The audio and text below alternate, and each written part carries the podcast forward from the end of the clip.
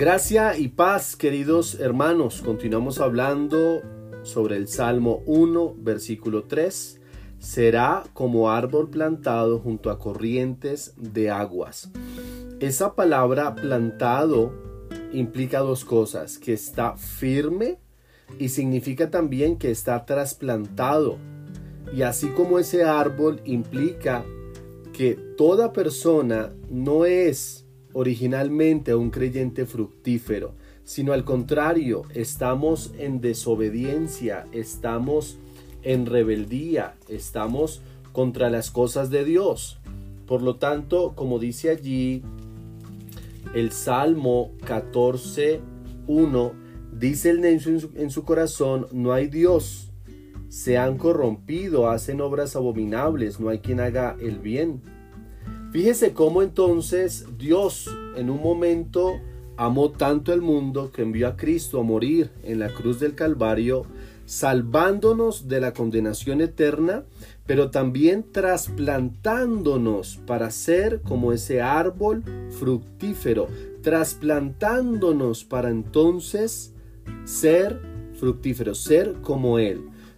Dice allí la escritura, será como árbol plantado junto a corrientes de aguas. Hermano, la madurez lleva tiempo, esfuerzo y sobre todo la gracia de Dios. Pero qué lindo es saber, hermanos, que hemos sido trasplantados al huerto de Jehová, que ya no somos como aquel árbol seco. Fíjese lo que dice Jeremías 17, 5. Así ha dicho Jehová, maldito el varón que confía en el hombre y pone carne por su brazo y su corazón se aparta de Jehová. Será como la retama en el desierto y no verá cuando viene el bien, sino que morará en los sequedales en el desierto, en tierra despoblada y deshabitada. Bendito el varón que confía en Jehová y cuya confianza es Jehová, porque será como el árbol plantado junto a las aguas, que junto a las corrientes echará sus raíces y no verá cuándo viene el calor, sino que su hoja estará verde y en el año de sequía no se fatigará ni dejará de dar fruto. Fíjense qué interesante como Jeremías 17, 5 al 8 se asemeja mucho a Salmo 1. Cuando alguien anda en los caminos de pecadores, en los consejos de los malos, es que está desconfiando de Dios y confiando en su carne. Cuando alguien confía, dice allí, en Jehová y cuya confianza es Jehová, será como aquel árbol. Entonces pudiéramos resumir, el ser bienaventurado es confiar en Dios. En Dios está nuestra confianza. Dice allí entonces que da su, su fruto en su tiempo. Bueno, somos aquellos árboles que damos ese fruto, ese cambio, esa madurez al tiempo de Dios. Pero entonces también dependiendo de el esfuerzo y tiempo que invirtamos en nuestra alimentación personal y también en la negación de andar en aquellos caminos del malo. Aquel fruto entonces o parte de ese fruto es que el creyente que es bíblico, el creyente que está cimentado firme, va a estar firme igualmente en medio de las dificultades. Santiago 1.2 Hermanos míos, tened por sumo gozo cuando os halléis en diversas pruebas, sabiendo que la prueba de vuestra fe produce paciencia, mas tenga la paciencia su obra completa para que seáis perfectos y cabales sin que os falte cosa alguna.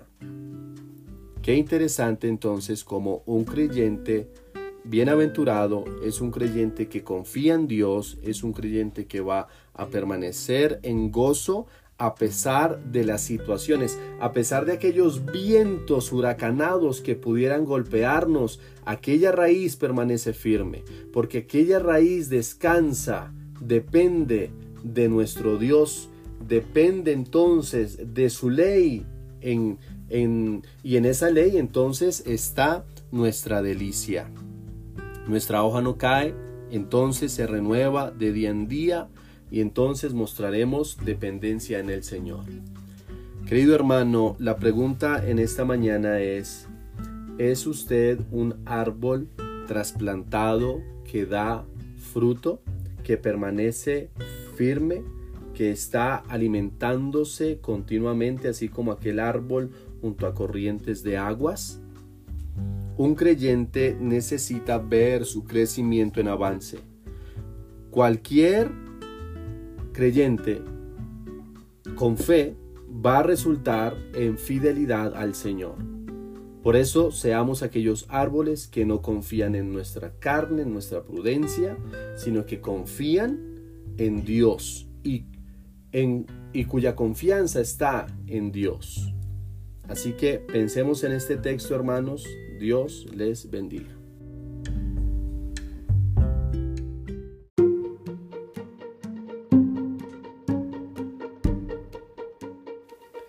Gracias por sintonizarnos. Soy Cristian Súa, el pastor de la Iglesia Bíblica Bautista Gracia y Paz, ubicada en Puente Aranda, Bogotá.